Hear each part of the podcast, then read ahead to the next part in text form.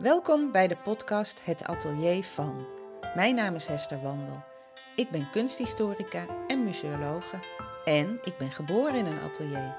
Mijn beide ouders zaten nog op de kunstacademie toen ik in hun laatste jaar ter wereld kwam. Daarna had mijn moeder altijd een atelier aan huis. Dus ik groeide op tussen de ezels, doeken, kwasten en er was altijd knutselmateriaal voorhanden.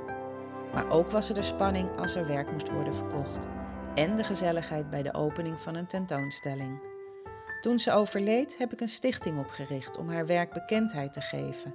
Dat doe ik door middel van een site, een kunstuitleen en nu ook de podcast. Maar niet alleen haar werk. Hoe zit het met andere kunstenaars?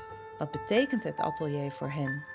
In deze podcast neem ik je mee naar de ateliers van kunstenaars, vormgevers, goudsmeden, fotografen en architecten. En hoe zit het met ateliers van kunstenaars die niet meer leven? Is hun atelier er nog? Of wat hebben hun nabestaanden ermee gedaan? Dat hoor je in het atelier van de herinnering. Denk je nu, kom ook eens bij mij langs? Of je moet toch eens echt bij die en die gaan kijken? Laat het me dan weten in de comment van deze podcast. Of via de mail hetateliervan.gmail.com Of volg me op Instagram via @hetateliervan. En vergeet je niet te abonneren op deze podcast, dan mis je nooit meer een uitzending.